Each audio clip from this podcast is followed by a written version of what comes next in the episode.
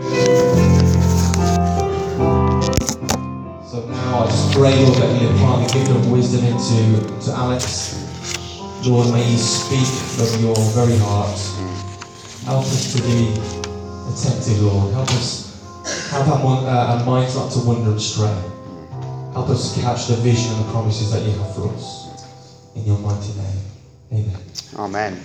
Amen. Thank you very much, Johnny. Let me also warmly welcome you to church this morning, uh, especially if you're new or visiting. Uh, if I've not met you, my name's Alex. I'm one of the ministers here. Um, to, this morning is a fantastic morning to be at church. It's always a great, great morning to be at church. But 49 weeks of the year, 49 weeks of the year, uh, we focus on our living out there. So we come to church, we're fed, we're fueled, that's the goal, to send us into the week ahead, to live our lives as best we possibly can in our scattered living at home, facing redundancy, challenging relationships, in the workplace, health that's struggling. Whatever your situation might be, whether you label yourself a Christian or not, 49 weeks of the year, uh, our prayer, our goal is you come to church and you leave fueled and fed, ready to live your life for Jesus. But three weeks of the year, have I done the maths right? Someone's counting, aren't you? There's always someone. I have done the maths right, even in a leap year. Three weeks of the year, we focus not on our individual living for Jesus, if you like, but our, our corporate vision of what God might have in mind for us as a church. So in September, January, and May each year, we have one week where we say, actually, actually, there is an amazing thing that goes on when you are church. Even if this is your very first Sunday, even if you wouldn't necessarily say you've yet learned what it means to trust Jesus, that's still in your future. And it could be today that you take that step, but it's, it's not quite yet. Actually, together, there are some wonderful, purposeful things that Jesus has in mind for us as a church. And this is one of those Sundays that we're hoping, I'm hoping, representing, if you like, the leadership of the church, you're representing the church together. I'm hoping that we might get a glimpse of what God has in mind for 2017. Does that make sense? What does God have in mind for 2017 for us together as, as a church or, or one of the six congregations that make up our church? So the other congregations this week will also get this kind of talk or, or input that's going ahead. But I want to start with a, a story of a chap called uh, Privas. This was wonderful. About uh, three weeks ago, um, I got asked to speak at a Christian Unity event at Staffordshire University. So, for some of you know, I, I speak about twice a month at different universities, midweek and evenings, to the Christian unions or in faculties and this kind of stuff. And they hosted a, a unified Christian event. So there was five different Christian groups. Uh, there was the Keele University Chaplaincy, the Keele University Christian Union, the Staffordshire University Chaplaincy, the Staffordshire University Christian Union, and the Staffordshire University RCCG Christian Union. There they all were. These five groups got together. Mick the Vic, who some of us will know, who's the Staff University chaplain, he'd organised this, this great event and they'd asked if I would come along to speak at it. What a great privilege that was. And so I was speaking at this, this event and it was done brilliantly. RCCG, uh, the uh, Redeemed Christian Church of God, Christian Union, have a professional gospel choir.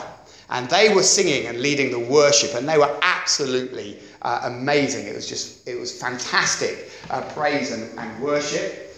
And then I got up to speak, and that was brilliant. That was uh, a, a, great thing to do and a, a, brilliant environment. It transpired this guy Privas was walking from his five-a-side football game that he'd been playing across campus and heard this wonderful singing. It was the 12th of December. Thought it was a carol service and so peered through um, the window of the venue and was seen by a little cluster of uh, young ladies who were standing at the back, who were part of this group. And they went out and they beckoned him in. And of course, if you're 21 years old uh, at university, you get beckoned in by a cluster of young ladies. What are you going to say? So in he came, in he came, just as I began to speak, isn't that amazing? And I, I, I, could see this little cluster at the back. I could see things going on. And then I saw some praying going on. I didn't really know what was happening. And I just kept going and kept going. That's what preachers have to do. All sorts of things happen out there. I see, I see the sweets get passed. I see it all. And you just got to keep going. So I'm keeping going. What's amazing, this guy Priaz becomes a Christian. He becomes a Christian. Isn't that fantastic? Isn't that amazing? An amazing thing. Originally from Madagascar, brought up in France, is studying in, in Stoke for a couple of years' time. Amazing. From no kind of Christian heritage, no kind of Christian background, walks in because he thinks there's carols been singing and some pretty girls invited him in, and he meets Jesus. Wow! What happened? What actually happened at that moment?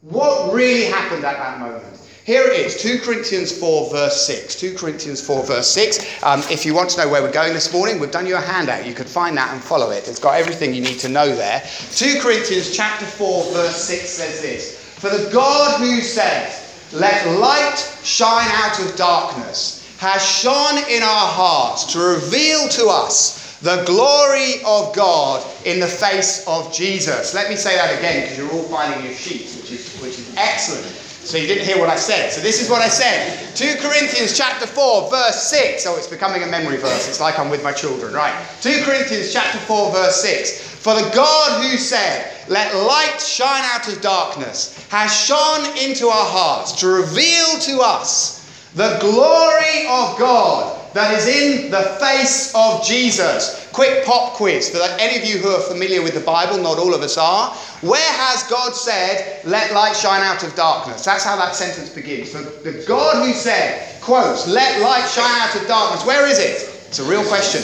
Genesis. Genesis chapter 1, verse 3. When there was nothing, God looked on nothing and he says, I want something. God spoke and said, Let light shine out of darkness. And Paul, who writes out 2 Corinthians chapter 4, verse 6, he says, Every time someone looks at Jesus and sees not a mythical figure, not a fantasy or fairy tale, not a made up legend, but sees the glory of God, the essence, the splendor, the reality of God. You look at Jesus and you see God. What has happened? That same creative power that made the universe has just penetrated your heart. Priaz walked into that room because he took a fancy to a young lady who beckoned to him and God said, Bam, you're mine! You're mine! And a universe was created in that moment. Now, not all of us in this room. I am so excited! Right, not all of us in this room right now trusting Jesus. I know that, I know that. But let's say there's a hundred of us in this room and the kids out the back there believing in Jesus. Do you know what that means? That means in this space right now, there is the power equivalent to a hundred universes being created in this room right now. If in your heart, your soul, you can genuinely, authentically say, Yeah, I'm trusting Jesus. It's hard. I don't always know what it means. I make mistakes and I mess it up. But yes, yes, I'm trusting Jesus. Boom! The universe, the universe created in your heart. Isn't that amazing? Now, everything else I say this morning about plans, strategies, prayers, what we think God has opened up for us, what we feel might be right, everything, everything submits and bows to that one reality. We want boys and girls, men and women, grandparents, single people, married people, divorced people of every language and ethnicity, of every weight, of every size, of every shape to go. I believe in Jesus because God has said, In your heart, I've just shone the light. In your heart, I've just created the universe. And you look at Jesus and you see what? The glory of God. Let me say the verse again 2 Corinthians chapter 4, verse 6. For the God who said, Let light shine into the darkness, has shone into your heart to reveal to you the glory of God in the face of Jesus. That is what God did to you. Do you know He did it to you when seven years old you sat on your mother's knee and you said, I'd like to trust Jesus, and with a tear in her eye she prayed for you. Boom. That's what God did when at 16 years old, listening to the talk in your youth group, you decided actually you'd go for it with a couple of the other lads and together you'd get yourself baptized. Boom. That's what happened the baptisms last year, I can't remember how many were, 20 something, I can't remember last year. Every one of those people we saw baptized, boom, the universe created. Whatever your backstory, that is what God has done to you. Boom, boom, boom. Forgot what comes next. okay. So, what is our vision?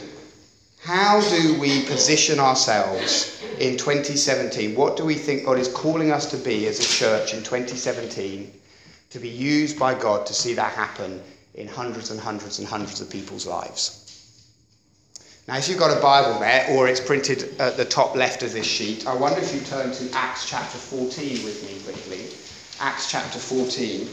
This is on page 1109 in one of the church's Bibles, page 1109. Acts chapter 14, uh, sentences 21 to 23. If you've got good eyes, you can see it on the handout in that top left corner. No church needs a strategy document because the strategy document already exists. It's called Acts. God has written it for us. And in Acts, there are three main strategies, purposes, things a church exists to do.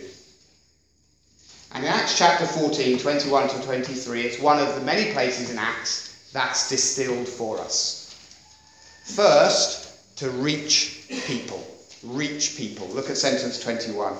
They preached the gospel in that city and won a large number of disciples.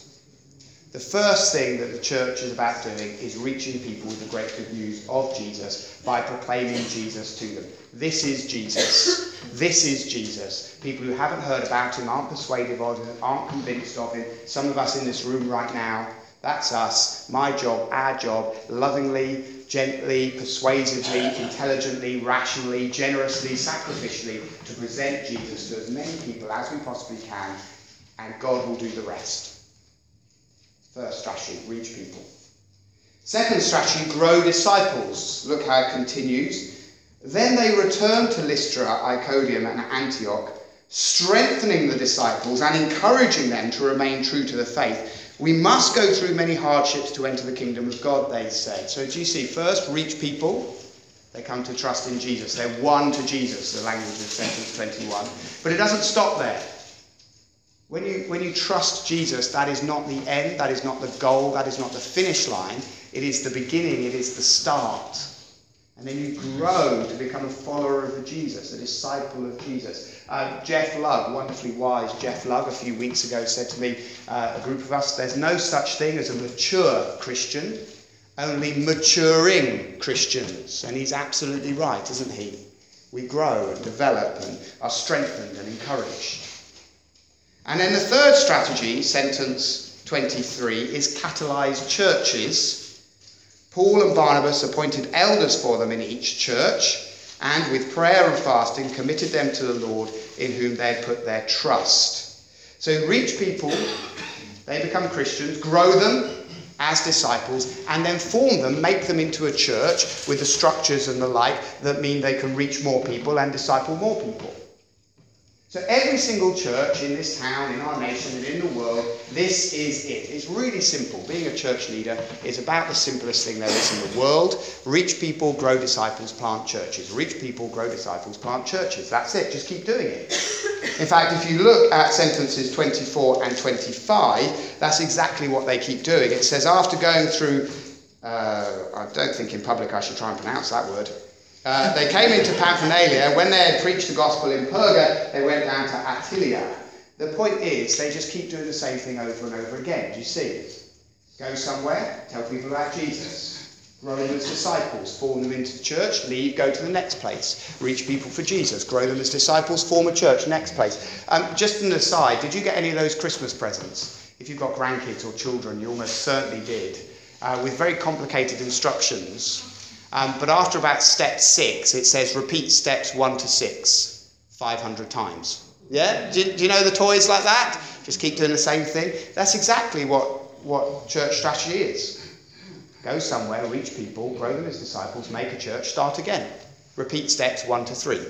Reach people, grow disciples, plant a church. Repeat steps one to three. Reach people, grow disciples, plant a church, and on and on it goes. So, what does that mean for us in 2017. So let's try and narrow it down.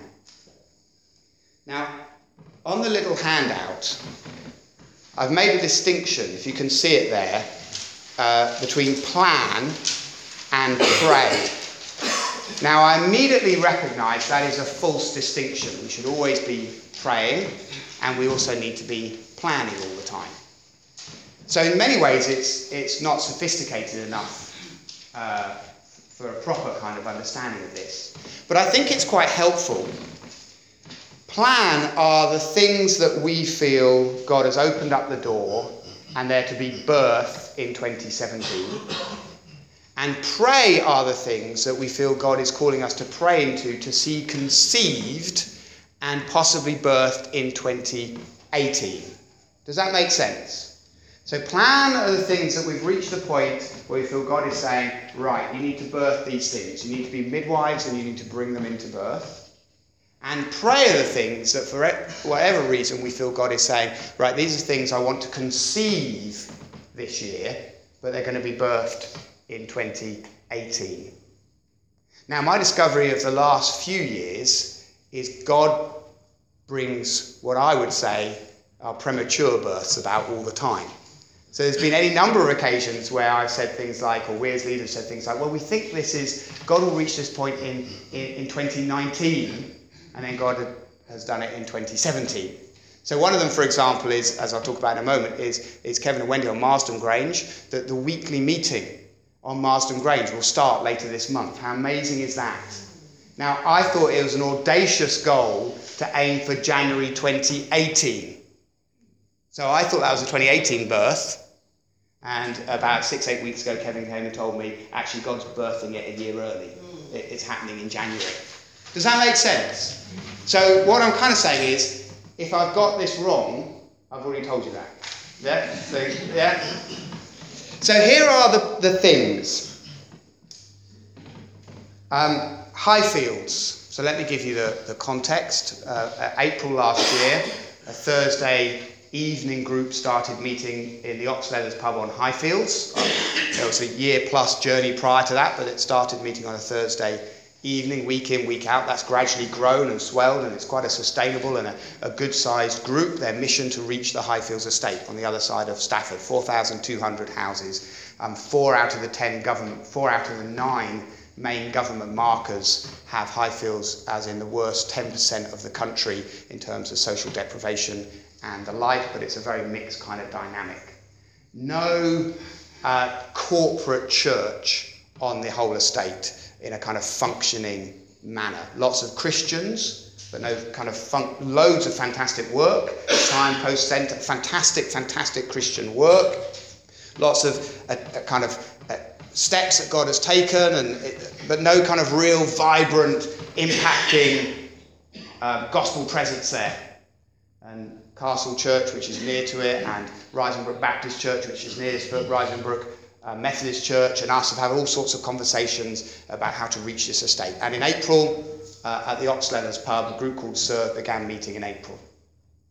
End of this month, they begin a monthly Sunday gathering.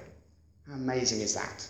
That's what God is birthing this year. We're planning to see that, that happen. Sunday afternoon, what are we planning for Sunday afternoon is another big evolution of Sunday afternoon service. So, again, Sunday afternoon, we began that meeting April uh, 23rd, I think it was, April last, last year, April 2016. That's only met in turn time, so though it's about eight months old, it's only met 22 times. Now, this was a moment yesterday, and I only realised after yesterday just what a moment it was for me. We had the first meeting of a kind of informal steering group for the afternoon service in our house yesterday uh, afternoon with the kids and stuff. There was 22 people there. Significantly bigger. That leadership group, that steering group, 22 meetings in, was significantly bigger than the first two months of the entire group that met back in April and May. Do, do you see what I'm saying there? Isn't that remarkable? Isn't that amazing to see what God has done there? So that's meant those numbers on a Sunday afternoon have grown to the point that we need to reimagine and evolve exactly how we do things, um, and that's going to be rolled out over the next few months. Now, the next two are much more significant. Marsden Grange, I've already uh, alluded to, but Marsden Grange and Sunday morning are brand new congregations. So on Highfields, that's just an evolution of what's existing, a big evolutionary step, but already existed as a congregation. Sunday afternoon, a big evolutionary step, but already existed as a congregation. Marsden Grange is God planting a church. Let me just say that again.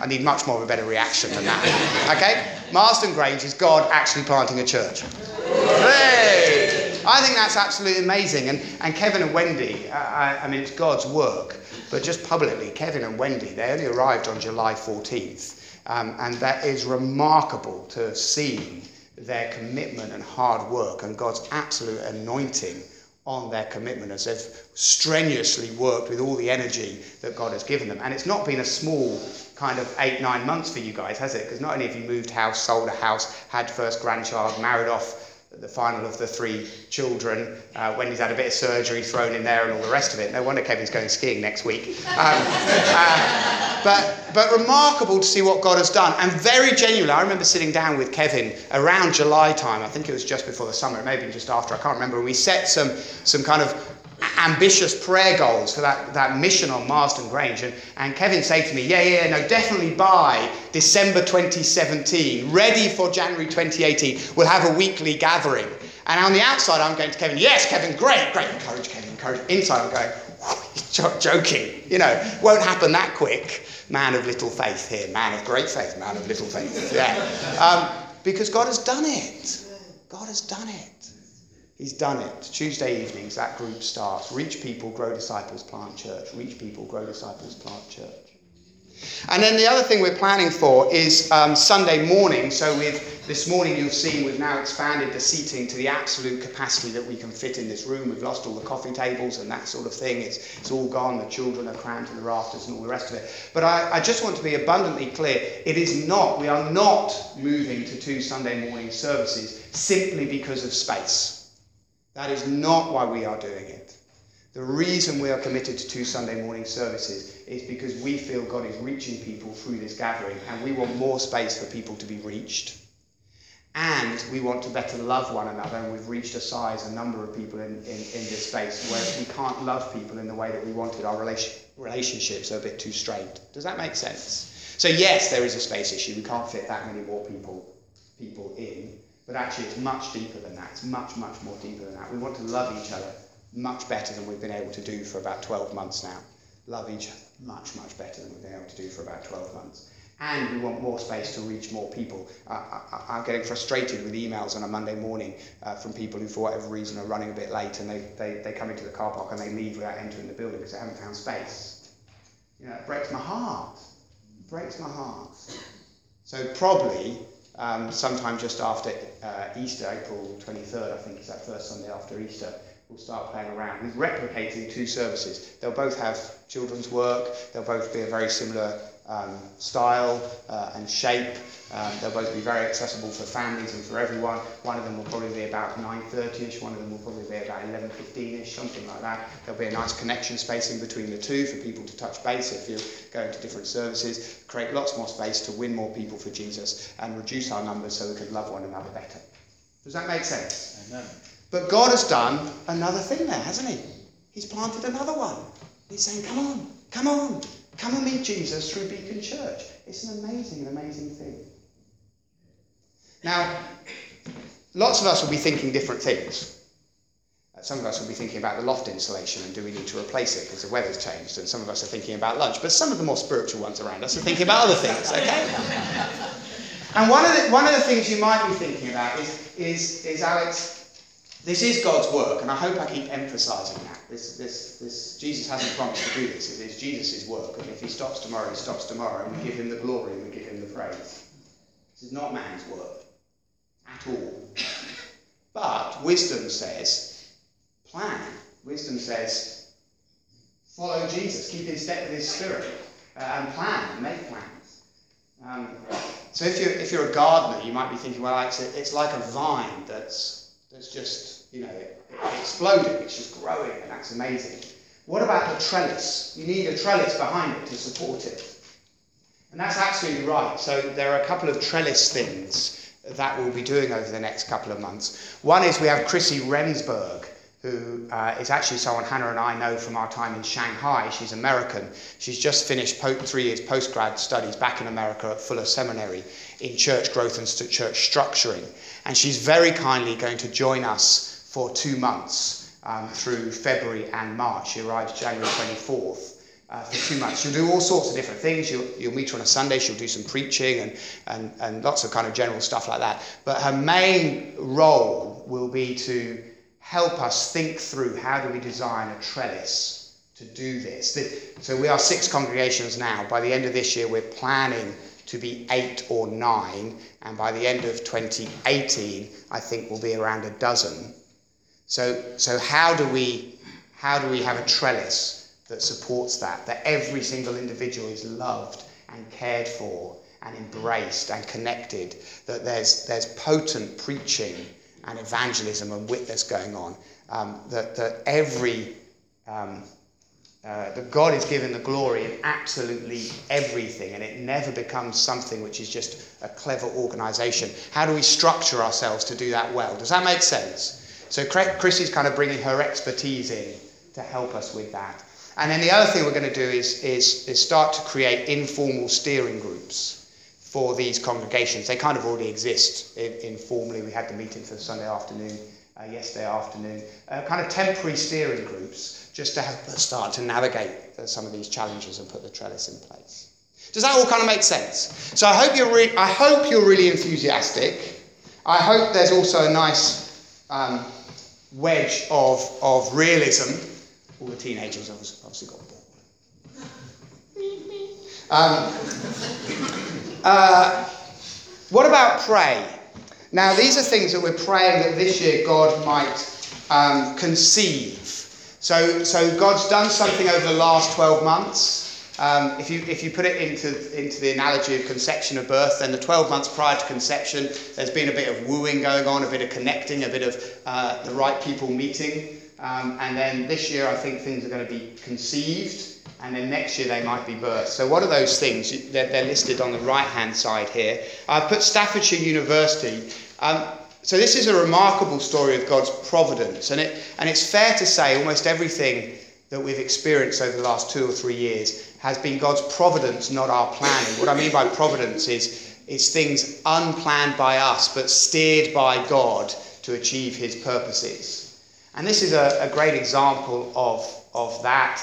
Um, as many of you know, I, I have the privilege of speaking in the different universities uh, Christian unions and the like, and chaplaincies and faculties over the last couple of years. Um, and that's built some relationships. But three unconnected conversations within the space of a few weeks. One from a big Anglican church right by Staffordshire University up in Stoke uh, about would we partner with them about planting some kind of student orientated service. Um, second to that was Mick, the chaplain at Staffordshire University, uh, approaching us and saying, as chaplain, he wants to start a worshipping community and would like to do that uh, in partnership with us as a church and has some substantial funding that he'd happily uh, give to us to, to see that occur. And then, separate to that, was a conversation with a, a small Baptist church uh, which is struggling in its numbers and is struggling in its mission and approaching us to talk about partnership or even emerging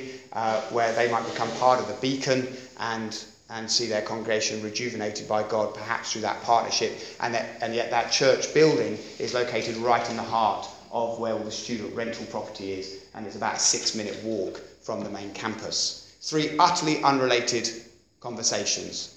Do you see what I mean about God? Last year, God brought about these relationships, which this year I think He's going to use to conceive something, which then next year will be birthed into something into 2018 um, to see some students reached. Now, Mick wants to do it for October this year, but me, man of little faith, thinks it should be 2018. So God will do it in March, won't he? Anyway. So, so there's that. So I'm, I'm really intrigued and thrilled and have a million questions about that. Um, second is the new Beacon Centre. So over the last month, some of you have read about this in the local press. So the, oh, you can't see it now if, if the curtain thingies were open, then you'd see the university just through there. The old university campus closed down about a year ago, all boarded off, fenced off. That's now formally been announced as being bought by a Chinese educational institute. And uh, staff arrive in April, first students arrive in September, um, and over the next two years it will be filled with about 6,000 16 to 25 year olds. Um, 4,000 ish will come from China, 2,000 ish will be places offered to local um, young people here in in Stafford. How remarkable is that, isn't it? It gets even better. That's being done in partnership with Staffordshire University, and the Chinese Institute contacted Staffordshire University about a whole bunch of things, one of which was their requirement to offer pastoral and chaplaincy support. And the university said the people you need to subcontract that to is Beacon Church.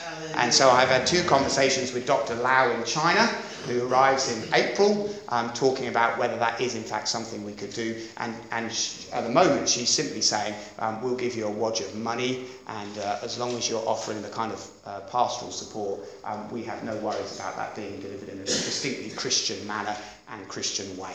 Isn't that brilliant? Isn't that brilliant? Now, we must be careful not to be distracted. This, this is a good thing, it might not be our thing. So I'm being re- I'm, we're trying to be really level headed here. But what an opening that would be, especially within the context that Thursday evenings we have this wonderful Chinese speaking congregation that we've had for the best part of about 10 years, ready and ripe to be filled with, with more people. That would be absolutely amazing, wouldn't it? So she, uh, Dr. Lau arrives in April, um, and we've already got a meeting scheduled in April to talk to her um, about what that would uh, possibly uh, look like. But it's worth praying into um, because um, the finances we're talking about of that subcontraction would almost double our annual budget in one go. So, so we need to just be aware of, of what we're talking about in terms of opportunity and responsibility. Um, just so you know, everything inside of me is going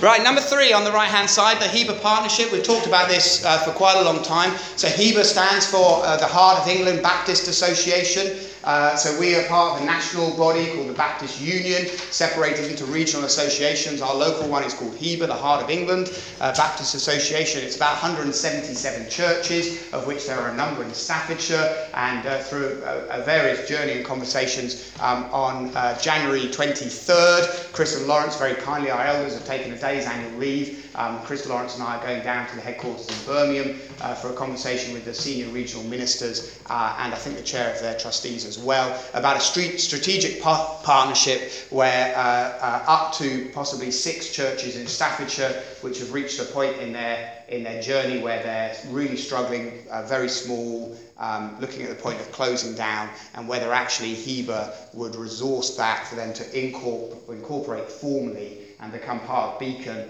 and we no longer were just a, a, church serving and with a mission for Staffordshire, but actually had a responsibility for Staffordshire with three, four, five, six other locations across Staffordshire um, that would then would be part of all us as a church. There we go. Gimdi in Nepal. Uh, so um, uh, another team go out to Gimdi in Nepal in May, June uh, this year, which is fantastic. I think there's 10 of us on that team. Um, uh, the, the new Smile Children's Home now is above ground uh, and should open in September, October time. So that's fantastic to see how God has, has, has done that.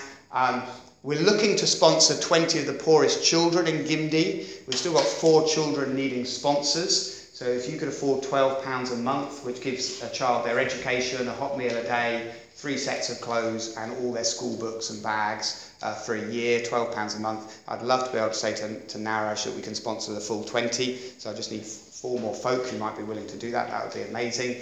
Um, uh, and this weekend, uh, has gone back up to Gimdi, which is about seven uh, hours from Kathmandu, uh, to meet with uh, the school head teacher, the, the trustee of the school, the mayor of the, of the region, and a couple of other strategic people um, to finalise details of either in October or January, we do a government sanctioned mission trip. So, amazingly, in a country where you're not allowed to teach children about Jesus, amazingly, we have got formal government permission to do that. That's incredible, isn't it? Absolutely incredible. So, Naresh has a string of meetings doing that. Um, this is a place where Naresh is the only Christian from that location. The only Christian from that location. And we're praying about the incredible privilege to be used by God to serve Naresh in video, to see a church planted there for the very first time. I mean, that would be absolutely, absolutely amazing, wouldn't it? And one of the things that has stirred me most fully is a month or two ago, I had a conversation from someone who's not part of our church, who had heard about what was going on in Gimdi, and they'd come into some money and they'd said, We've just set aside £40,000. When you need to build a church building in Gimdi, come and tell us, and it's yours. It's God's work, isn't it? It is God's work. Um, and then lastly, Burley Fields. Just out of interest, hand up if you know what I mean by Burley Fields. I'm just interested to know who knows what Burley Fields. Excellent. So Burley Fields, some of you will know, you just don't know by that name. Stafford, very unusually for a town our size, has two huge new housing developments, both happening at the same time. So Marston Grange, which will be a, now is going to be about 3,700. It's had another 500 houses agreed, so it's now 3,700. Is a couple of years ahead. We've talked about that with Kevin and Wendy. Brilliant, fantastic. Burley Fields is um, lots of people call it the Castle Fields estate, but that's not what it's going to be called. It's going to be called Burley Fields. So you have the Doxey Road here, you have the road with the castle going up here, you have the motorway going here. I did a geography degree, can you believe that? There you go. Right, Burley Fields is those fields behind the castle, up from Doxey, behind the castle, up to the motorway. The golf course isn't being built on. It's okay. It's okay. Not the golf course, but behind the golf course that's behind the castle, from Doxey up to the motorway, that stretch up there is 4,200 houses. 4,200. 12 to 15,000 people. So we've got almost 4,000 happening over here. We've got over 4,000 happening on the other side of town. Now, uh, initially, because of our experience with Marston Grange, um, I spoke to the churches around it and just said, look, you know, we've got a couple of years' experience here. This is something you could do on your side of town. Um, should we, you know, should we go for it? Um, and there's a wonderful meeting happening on uh, January 17th between Philip Sauerbatz, who's the rector of Castle Church, Martin Strand, who's the rector of the Anglican Church in Doxey, they're two Anglicans, uh, Donovan Haslam, who is the uh, part time pastor of uh, the Black Majority Church uh, that's out there, the Renewal Centre Church, um, and myself um, to talk about uh, what that might look like and, and how that might uh, work and, and how it might happen. Um, amazingly, God has actually already provided what is about half the finances to buy a house for that if we as a church felt that was right for us to do. So again, God's hand is, is on that. I mean, that's amazing, isn't it? That's without an ask, that's without a sense of, is this us? That's with no kind of, yeah, God is just kind of, you know, moving things forward. So they're things that we're praying about God conceiving. So planning, we want to do everything we can to see God birth them praying everything we, we can to see God, God conceive them ready for next year. Reach people, grow disciples, plant churches, and then do it again. That's the strategy, isn't it? Reach people, grow disciples, plant church, do it again. Reach people, grow disciples, plant church, do it again. Now, if you're like me and you've been around church for a little while, you know that this is not normal church in the UK, is it? You, you, you know that, don't you? Like, this is not. We're, our weekly attendance is about three times bigger than it was three years ago. That's not normal church in the UK, is it? Um, I think we have a couple of options. Um, option number one is to be too British about it and go all pessimistic and the bubble will pop, won't it? And it will all go wrong and don't get too excited and all that kind of thing, isn't it? Ah, I, I don't think we should do that. I think we should keep our heads. I think we should keep our heads. Do you know this little ditty? This life will soon be past only what's done for Christ will last. I turned 40 this year. and it's, it's, so hard to believe. and part of me doesn't want to waste a good midlife crisis, which I'm sure will be around corner.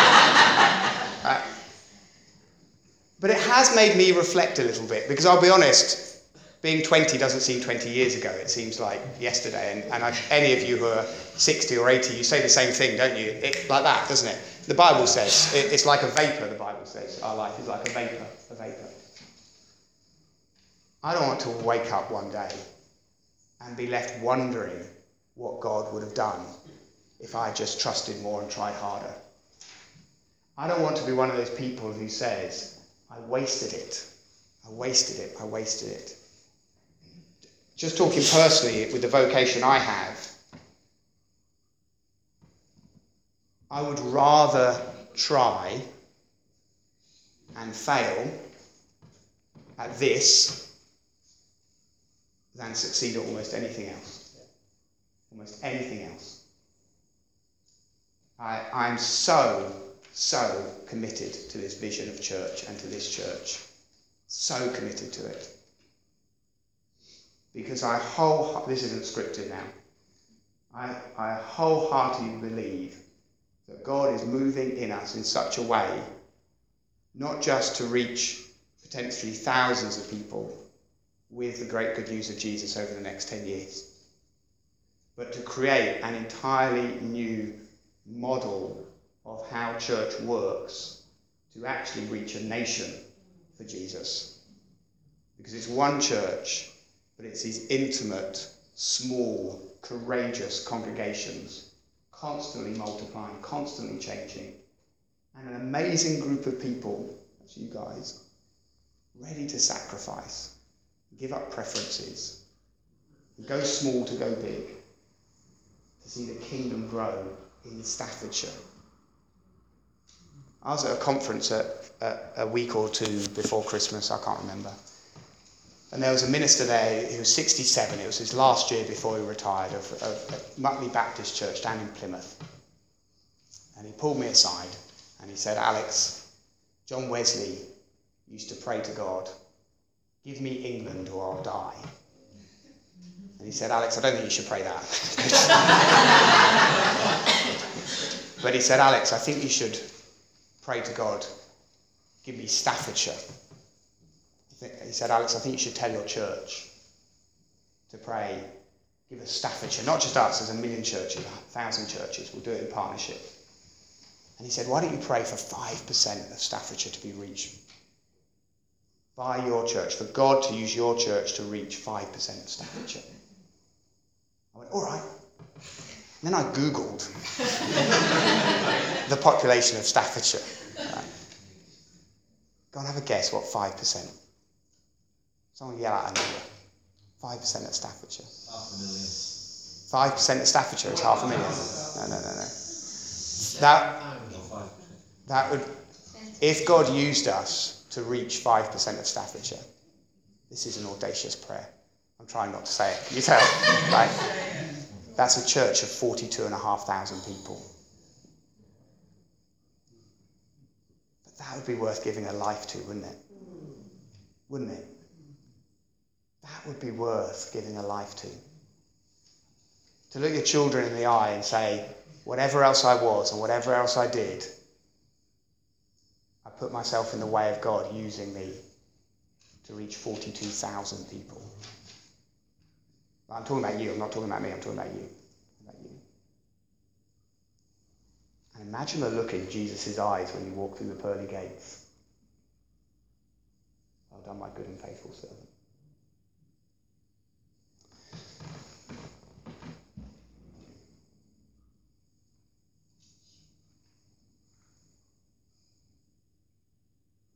Not to us, O Lord, not to us, but to your name be the glory.